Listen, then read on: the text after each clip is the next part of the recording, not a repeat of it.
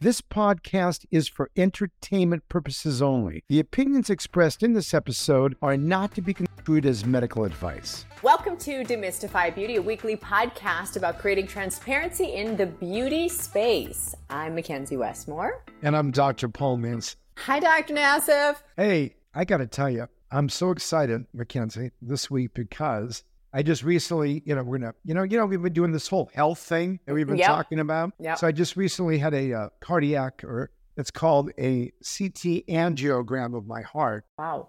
and I'll tell you, you know, about that in a minute. So I'm excited because we got my good buddy and my cardiologist, Dr. Ram Dandillaya from Beverly Hills, to be with us today. How's your week been? It's been good. Uh, traveling from Vegas to LA, and, and after we wrap up, I'm getting back in the car to go back. Oh my goodness, are you in LA Nonstop. right now? Yeah, yeah, I am. I'm at my parents' house. I was going to say you're at uh, your parents' house. Yeah, that's why different background, different headphones. I don't have my headphones. I can't pack up everything. Oh, well, you still sound good. So, Thank you. everyone, I want you all to meet my good friend, Dr. Ram, who not only is a cardiologist, but he's been helping me with pretty much, I'm going to say, some anti aging medicine. Really? Ram, would you say that? We could call that, sure. Give us all a little introduction about what you exactly do. Absolutely. Well, thank you, Paul, for having me on. This is uh, terrific. So, I'm an internist as well as a cardiologist. Oh. Um, I'm in private practice. Also, have uh, an administrative role at Cedar Sinai. I'm clinical chief of the cardiology department. Oh, wow. Private practice and help guide people to you know their best uh, path for health. That's Love that. How did you get into cardiology? You know, it was an interest of mine since medical school, just fascinated by the physiology, anatomy of the, of the heart. I was fortunate to have some amazing mentors in medical school and in residency coming to Cedars, which was really a mecca of cardiology. Um, I think several of us were just really inspired uh, by the legends and giants at Cedars. So it was uh, a lifelong fascination that uh, became a career.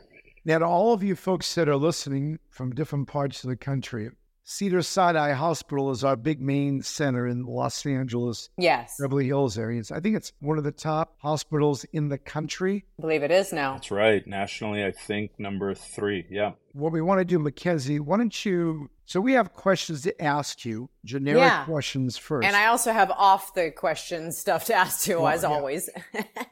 well, I got a thousand. I got to tell you about that. But why don't you start off? Ask them some good old basic homegrown questions yeah. that you think our listeners will love to hear about a cardiologist. Yes. I mean, obviously, you know, Dr. Dandillaya, it's lovely to meet you. Thank you so much for joining us. You know, this, this is all, this all falls in the line of demystifying beauty because beauty is not just external. It's, it's inside as well. So I want to hear from you, you know, uh, what is an appointment like with you? How, what, how do you go about heart health? You know, so if a typical patient comes to the office, um, you know, we first uh, have them come in and there's a process of uh, the interview where we spend 20, 30 minutes perhaps really understanding um, their diet, their lifestyle, their past history. Family history is very important. So we just, it's really information gathering. Um, and depending on how detailed that is, that could take shorter, sometimes longer. One of the things that we do quite a bit of is preventative cardiology, people who've never had a problem, but there's family history. And so we want to Wow. elucidate what's going on there. Me, you, Me, Elizabeth. me. very, very interesting. That is that is fascinating. You know, I it's it's interesting because that heart health is something that has come up more recently in in my family. It's it's obviously been an issue in my family for many many years. Um, unfortunately, all my great uncles passed at forty of heart attacks. Whoa. So it is a strong uh, thing in our family. However, my mother was just recently diagnosed with AFib. Ah, And for those listening um, or watching, you know, can you please explain what AFib is? And I'm curious to know how you would go about treating AFib. Know, before he answers that, that's what this whole text was about. Oh no way! Is about kind of a relative of mine needs to go Uh-huh. in and have a procedure to stop the AFib, and we were talking about what's the best doctor, and because of the, Oh my the blood clotting and all that, and that's what we were just talking about right now. Well, AFib, you're hearing. I feel like you're hearing it a lot right now. I don't know if you if this is true, but I feel like I am hearing it a lot in the news, in the media. AFib. Mm-hmm. So if you could please explain AFib to everyone. So, atrial fibrillation is an electrical abnormality of the heart rhythm where heart rhythm basically becomes irregularly, what we call irregularly irregular. It's a very chaotic rhythm.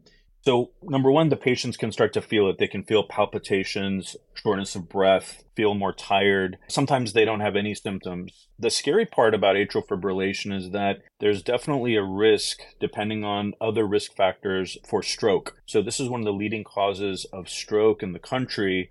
And now that we have devices, including an Apple Watch, that can detect ah. atrial fibrillation, you're seeing you're hearing much more about it because there's early detection which is the key because there's some great interventions that can be done to either get rid of it or manage the risk interesting very interesting now i I am not trying to get controversial here. I truly am not. I just have to ask the question. Dr. Nassif knows me. I just, I have to ask the question because we've seen this uptick. Now I know you're saying with Apple Watch, but yes. people are throwing it out there. I know what you're going to say. You know where I'm going. You know where I'm going. COVID or COVID vaccine, or is Vaccines. it the COVID infection itself? Are you seeing an uptick because of either of those?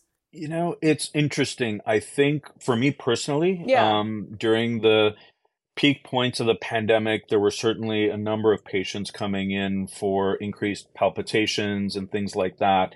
But I, I, I don't know if I've really seen that trend sort of sustain. Yeah. Certainly that sort of has quieted down. And I think there may have been some association, but these numbers were not really big, at least in my practice. Um, uh But ah. there was some concerns about about all of that. Again, a little bit of a controversial subject, but um, you know, I think the vaccines were safe. Um, but for certain people, they did have some some of these effects. Right.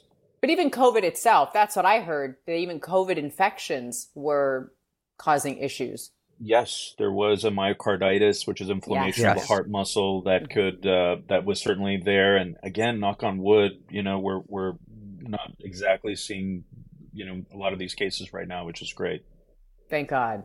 I mean, I'll yes. tell you something. I mean, that that's a whole nother conversation about you know, which is very controversial, of course. I know, of course. vaccines. Now, when you have a patient, so I have a family history, and just to let you know, as a plastic surgeon, if I'm doing any procedures, I send them to him from the age wow. of 50 on or earlier if they have, you know, I'm 61 or earlier if they have a cardiac history. Wow. For you, normally between a man and a woman, in age wise, Mm-hmm. Ram, is there a specific age for either one? For uh, in terms of screening or yes. getting uh, like a cardiology, program? just hello, let me come in and get my first echo or stress test or something. Yeah, does it change for men know, or women? It, honestly, if there's a family history, I say get in as soon as possible, mm. even if you're in your 20s, 30s, because there is some blood testing that we would do and we can talk about it but one of them is lp little a which is a genetic test that can be done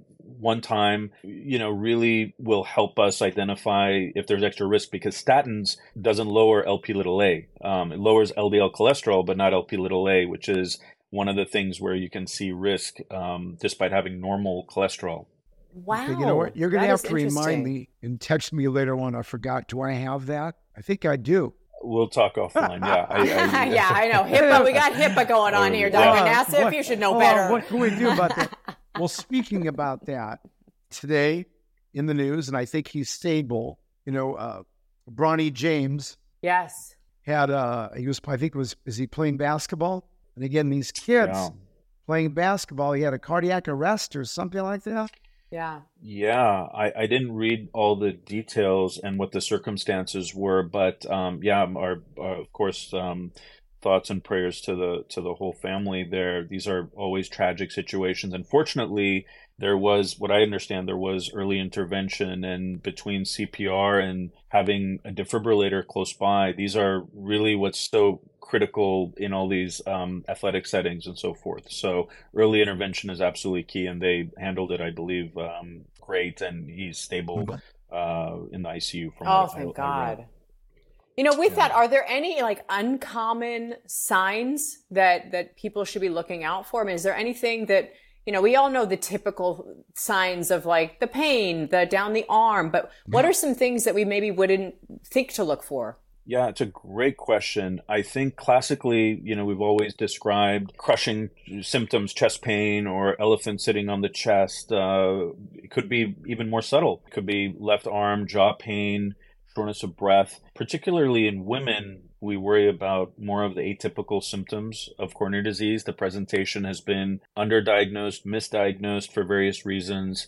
And we know that, of course, you know, women have different physiology in their coronary arteries and that the presentation of, of these symptoms can be much much different. So we have to be very vigilant. And again, being at Cedars, where there's a dedicated women's heart center, we can actually we have some very powerful tools to look at that. So wow. I encourage everyone to sort of look into that and uh, be be vigilant of, of symptoms that are unexplained and try to take it to the next level of testing if needed. Wow. Now, what are some things that people can do at home just to increase heart health? Again, great question. I think everyone recognizes the huge role of lifestyle. Mm-hmm. Myself, I'm a proponent of a plant forward, plant based Mediterranean diet, which is good. And again, doesn't uh, have to be a 100% vegan diet, but the more we adopt that kind of a plant based style of eating and probably also caloric restriction to a certain extent. Mm. Those are things that are going to extend longevity. Um, and if you look at the populations that adopt this from observational studies, it's it's it's pretty it's pretty compelling. A lot of that data. So reducing processed food, excess carbs and sugar, things that we all know about, but also things like hydrating well, getting enough mm. sleep, very very critical uh, the role of sleep keeps you know keeps getting more and more important in our world and trying to get more sophisticated ways to look at sleep architecture and how people are sleeping that's going to be uh, again a very interesting target intervention for a lot of our patients sleep interesting and and you talked to me about it when we spoke stress cortisol keeping the cortisol level oh you know yep. like there uh, and uh, yep. so let me ask you a question about this whole uh, you know the cardi i mean the uh, cardiovascular aspect. And I remember there's uh, different stages of what you need to have your heart rate up in a certain amount, so many times a week or something. I ah. forgot there was a name for that. What, what, tell us that aspect. Yeah, I think, you know, just kind of high level, um, you know, you can certainly look at different zones of where your heart rate is. And there's this idea of keeping your heart rate in zone two. There's different sort of um, breakdowns within that um, based on kind of what's your maximum predicted heart rate. Um, but I think what we're recognizing more and more is that you don't even have to necessarily exercise for you know strenuous long amounts but having something daily consistent mm. is going to be uh, excellent. It doesn't have to and, and, it can be even just brisk walking but the more you sort of focus on um, activity and also the other thing that's important again putting on the diet piece is is don't forget protein because protein is really linked to longevity um, from that standpoint. So this is all important to tie in you know as before there's a few more questions on that but you know a lot of us think and i just read some article disagreeing with this that a little alcohol is not going to hurt you so from your standpoint whether it's wine or clear alcohol or stuff or a couple drinks a week. Yeah. Do we have mm-hmm. any good, you know, final thoughts on alcohol consumption? You know, I, I, it's a great question. As you as you know, wine and you know mild to moderate sort of alcohol intake was uh, thought to be acceptable as part of our Mediterranean style diet, and maybe the thought was with trace amounts of resveratrol in red wine that was going to be helpful. Yeah. Again, it's a very very small amount, but I think really the newer consensus is that any alcohol is probably not going to be good for you. Um, the risk outweighs the benefit. Everyone has to make a personal choice about that, but it's the, the data is suggesting that it's it's not the alcohol is just toxic. It's toxicity for the cells. So even when people talk about red wine, that's still not yeah. You know what the bummer about that is, you know, I, I just I love a good glass of Bordeaux, a good glass of red wine, you know, or even a to get tequila. I'm allergic. You know, so there you go. That's smart. That's good. That's good. And then I just just what what he just said. I just read about the toxicity aspect. Interesting. So, which is a bummer for a lot of us listening. But in addition, when we spoke last year, and the reason why we're talking about all this so I lost my brother last year, last July 6th. He was mm. 63. He had a lot of the risk factors. you know, overweight, sedentary lifestyle, maybe a little high blood pressure, different things, family, kind of family history, high cholesterol. And he was um, in the middle of getting an IV, and I think the woman of fluid overloaded him. And he already had some heart disease and coronary heart disease. And that's what we found out later on. And he died right there, just died. I mean, oh, and I'm still, his birthday was mm. yesterday. And so I'm still mm. a mess about that. So but, sorry. Yeah. So it's funny, is about three weeks, well, not funny, uh, coincidentally, but two, three weeks before that, I had a CT, cardiac CT angiogram. We, we talked about because I get routine echocardiograms and all this stuff, stress tests. And, you know, it does the calcium score, which shows how much calcium, again, it's another predictor, and also any blockage. Because the old days, we do this angiogram. If you're very sick, right. you know, and they have to, uh, you know, it's a big, you're going inside the leg, um, you know, in the femoral mm-hmm. vein, and it's a pretty big procedure and yeah. high risk. Yeah, they do a CT. So I had a little bit of calcium a year ago and a little bit small blockage in one of my blood vessels, one at 20, you know, my, he's symptomatic. And so I called him and I said, just like what we're doing now, cardiac, try to do the blue zone diet. And that's what he was talking about. Some of these areas that live, the more centurions that live past 100, like Sardinia, mm-hmm. Loma Linda, where somewhere in Asia, correct, doctor? Is it okay, Japan? Japan, I, I think, think Okinawa or something like. Yeah. And they do drink a little alcohol, a little wine. They eat a little bit of fish but he's a vegan, um, oh. Dr. Ramez. And so we talked about that. We talked about, uh, because, you know, I exercise a decent amount. So do you, McKenzie. Mm-hmm. And we were talking about statins because I have a family history of high cholesterol. And, you know, he orders a special test to look at my cholesterol level, like this LP little a and all that. And um, we, you know, we try to optimize my LDL, which we have. And um, and then the biggest thing he told me about in my line is because sleep, which I have been, but it's the cortisol release from stress. Ah, mm-hmm. and that's the, one of the biggest things for me. Whether it's yoga, meditation, whatever it is to get it down, a lifestyle change. So I had another one on Friday. Now you don't get them that close, but I just wanted to see because of what happened to my brother. A little bit more paranoid. Did I get worse? And my calcium score got a little better and it looked like when I was looking at the flow of the little plaque that it appeared that the plaque got even a little bit smaller, the uh, soft plaque. And so I've been trying to incorporate, God willing, the things that He told me to do. So it's really important cardiovascular health. It is. It is really very healthy. And, you know, I, I would even love for you, doctor, to explain for people listening because I know what zone two is simply because of my Peloton. It tells me when I'm in zone two. Oh. But yeah, Dr. Nassif. Oh. what is that? Yeah, I want to know too. So you got, I think it's important for people to know exactly what zone two means. Yeah, I mean, zone two, and again, there's a table you can just get um, yep. that has a breakdown of all the you know different sort of uh, heart rates um, but you know again calculate a little bit based on their um, their predicted heart rate but you know, for some people, being kind of zone two, maybe sustaining like around 120, you know, beats per minute, that will be their zone two based on their age and their sort of um, kind of their goal there. There's a formulation, and so staying within that sort of range is kind of an optimum range to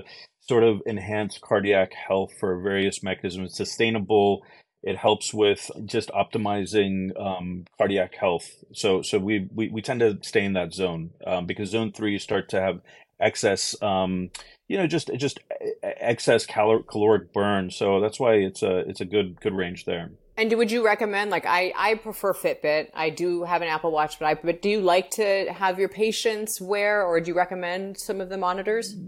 Yeah, I think any of these monitors are good. I don't know if I have a, a necessary preference for any of these. No, but um, just to um, have one. Uh, yeah, I mean, I think it's good, good to kind of track it. Um, again, when I get people on their on the treadmill here, um, mm-hmm. what I like to do is sort of see kind of how quickly they get to their um, their yeah. target heart rate and how quickly their recovery will be. So again, there's a lot of variables around that, um, and this is where it's kind of helpful to get that baseline to see how much they can push themselves. Because if they start to in the in the the first stage of our Bruce protocol start to struggle then that gives us a lot of information that they should probably slow it down a little bit and and based on the speed and the grade on the treadmill they have to you know adjust their workload interesting i think it just depends on what people love to do and how they like to move and you know find what's good and again you can get very very uh, analytical and methodical maybe i look at a little bit bigger picture um, but give some loose guidelines on what to do mm-hmm. and try to see how they can achieve it so so it's, it's movement yeah. movement is important i mean yep, for those 10,000 steps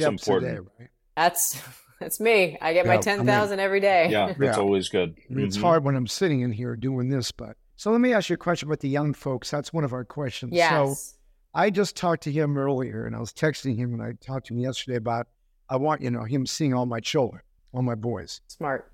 So one of my boys, he had some workup and his cholesterol was a little high. It was 20. So I said, first of all, for him, and I want you to correct me if I'm wrong, I told him to get on fish oil. What's your thoughts about that? Ah, good question. Fish oil. Well, uh, you know, fish oil is um, has a lot of beneficial aspects. Certainly, uh, typically, we use it for high triglycerides. I'd have to remember if he had high triglycerides on his numbers. Fish oil has some additional interesting properties potentially for coronary plaques, which I think you know we've discussed. You know, for you also, Paul, possibly some uh, with high potency fish oil, maybe even some regression. So there's um, there's definitely good benefits. Maybe eating more fish you know you can derive yeah. uh, a lot yeah. of this but the purified fish. fish. oil definitely there's there's there's some good benefits and i'm on that prescripted fish oil mm-hmm. you know i'm on Vascepa that's what i'm on now yeah. what is that just a very purified highly purified pharmaceutical grade um, we've studied these compounds for for many years again finally we've finding some good signals that there is going to be benefits maybe a little bit of controversy behind how some of these trials are done but high level it looks like there's not only is there going to be um, improvement in the lipid profile there's going to be potentially plaque reduction based on some of the some of the recent trial data and perhaps that there's a suggestion that this can reduce um, future mi again some controversy in the study yeah. studies that are out there but um, it, there's a there's an interesting signal that uh, for the appropriate patients i think it's a good good addition. I mean it's interesting to me that you do bring this up because i am somebody that i eat healthy i exercise i drink my gallon of water i get my eight hours of sleep you know i i, I try to keep stress low but that doesn't happen However, even with a healthy lifestyle, I a month or so ago had super high cholesterol, yeah. very concerning cholesterol, and mm. my doctor had suggested a statin. I wasn't ready to jump there because I, I know there can be side effects with that. So I did try the very high level fish oil, and now I'm finally under 200 for for what the the ones should be. And my doctor, he called me. He said, "I'm I'm shocked right now." he was genuinely mm. shocked, and he said, "Whatever you're doing with, uh, it's great. It's working. It's fairy dust. Great. Do what you got to do." But but now, and again, Doctor Dandillaya might say something different. Yeah. But just telling you that is still not fantastic because remember what you're looking at, at least with me, what we're looking at mm-hmm. is one the HDL, of course, you know, and that goes up with exercise, and but it's the LDL. Correct. Yeah. And the all LDL, my numbers got normal, which was interesting. Everything yeah, but, normalized. But there's no way your LDL is normal if you're if you're just around 200 or just under 200, because your LDL, doctor, is it 90 and below, or what's the new number since it keeps dropping every? Yeah. You know, it's it a does. it's it's it's a it's a it's a good topic. It's an interesting topic, and I think there's different ways to approach it. And yeah you know, if you do these advanced lipid panels, um, there's you know there's LDL, which has traditionally been called the bad cholesterol. There's HDL, which is traditionally mm-hmm. the good cholesterol, and there's triglycerides. Um, the newer thinking is that you know perhaps these labels are too simplistic. Mm-hmm. What we should be thinking about is the real the the sum of all the what right. we call atherogenic particles, all the particles that are going to create plaque and mm-hmm. there's another number called uh, uh, another test called ApoB, which summates that much better that risk because we have the the risk from LP little a, the risk from LDL, the risk from what we call VLDL, which is another type of um, cholesterol. So the the biochemistry gets very very complex, and so um, ApoB was was used to be kind of a, a, niche test, but it's easier and easier to get that ordered. Perhaps a better marker of overall risk uh, than even LDL. But high level, if you're just looking at LDL cholesterol, what we consider low has been getting lower and lower um, essentially every iteration of our guidelines. Um, you know, we used to want to get LDL below 100. Now, in high risk patients, it was like get it way below 70. And now we're trying to get it below 50. And I think in many of our patients, that right number, you know, there doesn't seem to be a lower limit where you take LDL where there hasn't been a corresponding reduction in risk, which is really interesting. And now with the new, what we call PCSK9 inhibitors, which are injectable drugs, we can take cholesterol down to numbers that we never thought really possible. It's re- really powerful drugs. That is interesting. Yeah, there you go. Great. Now, I, I read yeah. an article, and I don't know if this is true or not, but I read an article that in Europe, their their levels of cholesterol, their lipids, all of that were at a much higher allowance than in the United States. Is that true? Do you know if that is a true statement? You know, I think it's you know, there's been this concept of the the, the French paradox. Yeah. Where in France there are um, you know, the population there has a certain course rich diet and there's just much less uh, incidence of coronary disease that was an observation um, compared to the United States, um, and I think there were various um, reasons to account for that. It was it was was it the genetics? Was it the activity? Was it the stress uh, levels with work? Um, so again, I don't know if that's fully kind of teased out, but again, I think if you tease out the factors, um, populations that have high LP little a, have high calcium scores, high inflammatory markers, they're going to end up having just higher rates of coronary disease. Interesting. So one of our questions is about kids, and I was telling mm-hmm. you about Gavin.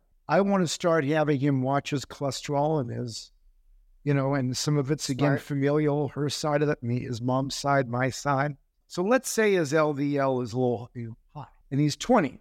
Taking mm-hmm. some fish oil, maybe, maybe not, like you said about plaques, you know, maybe it's also good for his brain and and uh, clarity. But, and again, I always forget the name of this. Can you take a healthy kid, but maybe a little high cholesterol, maybe not the best, and they're already doing a decent diet, not a statin, but can you put them on that? Um, what is the name of that pill that I'm on again? Zetia. Zetia. Yeah. I mean, is that something that's kind of benign? And how does Zetia work? So Zetia is a non-statin alternative. It blocks absorption of cholesterol from the gut, both from the diet and from the circulation of cholesterol through the bile. So it's a very powerful medication. It's a great medication um, and it can be combined with a statin also. So it's a great synergistic combination that can lower um, cholesterol much more than than just either of those those two medicines alone. So the combination works well. Um, so so it's a it's a it's, it's an interesting choice. It's a great choice. I think we'd have to individualize it for um, uh, you know uh, whoever it is, you know, based on risk and other factors. But it's a it's an interesting choice for sure. But the side effects are pretty low with that. Well tolerated. Um, yeah, much. I, I, would say from that standpoint, much more favorable than than the statins yeah. from what what we see in the population. Now you talk about you know younger people, and Dr. Nassif, you mentioned your son, twenty years old. Uh, Dr. Dandillaya, what would you say is the youngest age that somebody should start checking on their heart? I mean, what what what are the factors? Like, what do you consider? Yeah, I mean, it's a great question. I mean, I, I think there was recommendations by the American Academy of Pediatrics of doing a screening lipid panel in teens. Wow. You know, because we know that this process of atherosclerosis starts in the teenage years wow. um, with what's called a fatty streak. So I, I think you can't go wrong by by drawing basic labs. If there's a strong family history, yeah. you should maybe think about checking LP little a and things like that because you know, it, again, you want to you want a kid to be a kid. You want your a young person has to live their life, and diet is a, a big part of that. But I think you start to have to be conscientious about that and learn these habits at uh, kind of an early age. Interesting. That, that's so interesting because when we talk about that, I think, you know, as I was mentioning, since I have teenagers, yeah. and that's why I'm going to bring them all in, McKenzie, so they yeah, can I think all. I might um, bring in mine in. Yeah, yeah, and actually get some blood work. Absolutely. Now, some of the uh, the things when we talk about health, maybe I'm going to use the word anti-aging, and I think you do this. Correct me if I'm wrong but do you do like NAD and ozone and stuff like that? Mm. It's a great question. You know, I put it this way. I mean, these are technologies that I'm interested in. Part of it is because I have a very large um, internal medicine based practice. Um, and actually, you know, with, with, with COVID, for example, we had a lot of patients that have um, suffered from different findings, long COVID type symptoms. Right. And so there's a basis if you look in the literature of some of these technologies like NAD, ozone to help. So I definitely have referred patients um, to some some folks that I know that are very knowledgeable in sort of the techniques and the protocols. Um, so the, the theoretical basis is there. As you know, we don't have large controlled studies uh, for for some of these technologies. But if you really read the literature about it, um, it, it it's it's it's fascinating and anecdotally it has helped several of my patients but again that's oh. just um, a small you know a small sample size but the, these technologies can be helpful can you just give the audience a very simple explanation of what ozone therapy or NAD? NAD. You literally yeah. took the question out of my mouth, Dr. Nassif.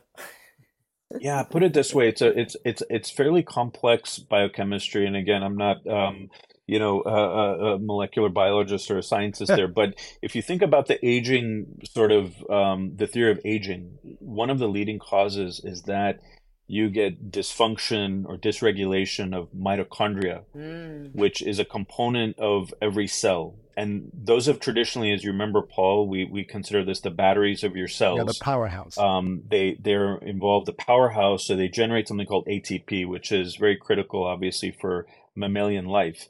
So NAD um, catalyzes many of these reactions in the mitochondria. Um, I think there's hundreds of reactions that are very critical for to, for life to move forward and optimally for, for NAD to be there. As you get older, both the quality and quantity of NAD starts to change. And so the hypothesis has been if you can replace NAD through uh, oral supplementation, through IV, um, this is going to help rejuvenate and restore these levels. And so the data has been a little bit conflicting, um, and there's an active area of investigation, even with oral, what we call NMN compounds, um, yeah. um, to see how this works. And there were some studies that maybe this can help people in what's called like a six minute walk test, but some some controversies um, and maybe some flawed methodology. So hard to draw conclusions just yet about this, but uh, again, you you you you take a look at folks who are on NAD and see what their goals are. Um, certainly, there's a large population that that that likes this and certainly feels that there's a sense of energy and vitality. And again, there's a basis of why this may work. Um, you know, as you get older, um, less less quality NADs in your system. Interesting. How does the ozone therapy work? Well, ozone, I think, is a little bit more complex. There's there's certain theoretical basis for why ozone can work. Um, ozone in large quantities is a it's a gas, as you know. We have ozone in the atmosphere, um, but this is toxic um, in larger quantities. Hmm. The idea is that to give ozone in very very small quantities through the blood, it's essentially the way you you ozonate blood. You withdraw blood you add ozone and you reinfuse it. Those are called passes. And the idea is that ozone will create sort of a activate a counter regulatory set of um, uh, biochemical reactions that will be favorable for your body. It'll help fight off. Certainly, there's been basis for viral infections, COVID. Um, people have used it, of course, for these anti-aging purposes, which again you have to be careful about. But it, it certainly has a basis for helping some of these no-option patients that have chronic fatigue and other things like that, where there hasn't mm. been, uh, uh, and same with NAD, there is, hasn't been really a medical paradigm that has been helpful for them. and this has been something that has been um, tried and has been for some folks has been has been helpful. But the idea is with NAD, ozone can actually help with optimizing the ratio of proper NAD levels as well. So again, these are all kind of speculative and theoretical bases. It does seem safe as well, but uh, everyone has to do their own research, consult with their you know doctors, and see if if that may be suitable for them. Interesting. And when you talk about NAD, you, you do you mean the the IV NAD? Yes. Because I know that and can IV take NAD, a long I'll just make a comment. Yeah, IV NAD has to be done very carefully. Yeah. You know, people have some pretty bad experiences with NAD if it's not done um, properly and Right. it not, not it's it's not done really slowly because you can get a lot of chest pressure and Mhm. abdominal pressure. So um, ab- absolutely, uh, so you have to go into that very very slowly. Yeah, it's a good five six hour process from what I hear. Yes. Wow.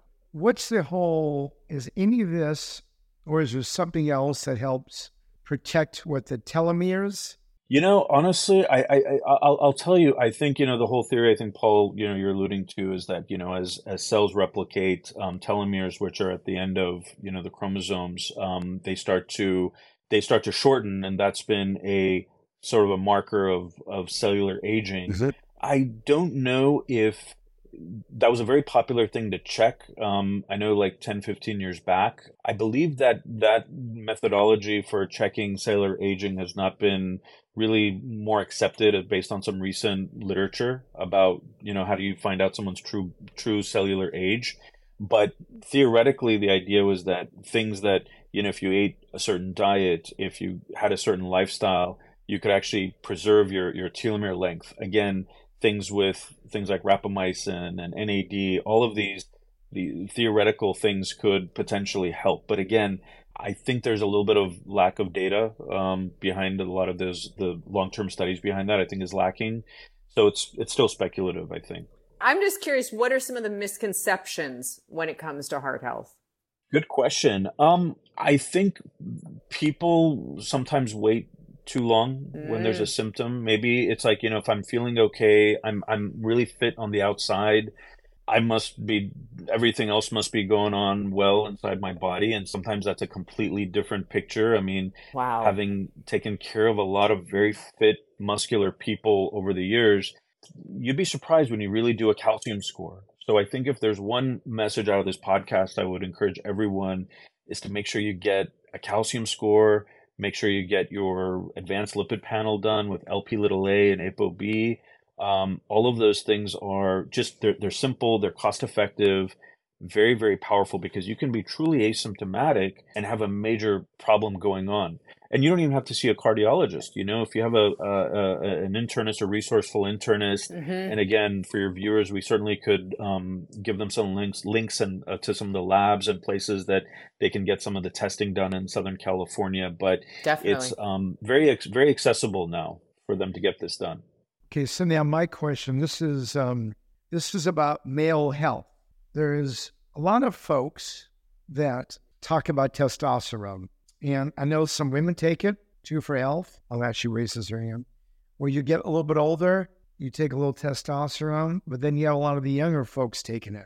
So when it comes to heart health, protective versus disruptive hmm about testosterone.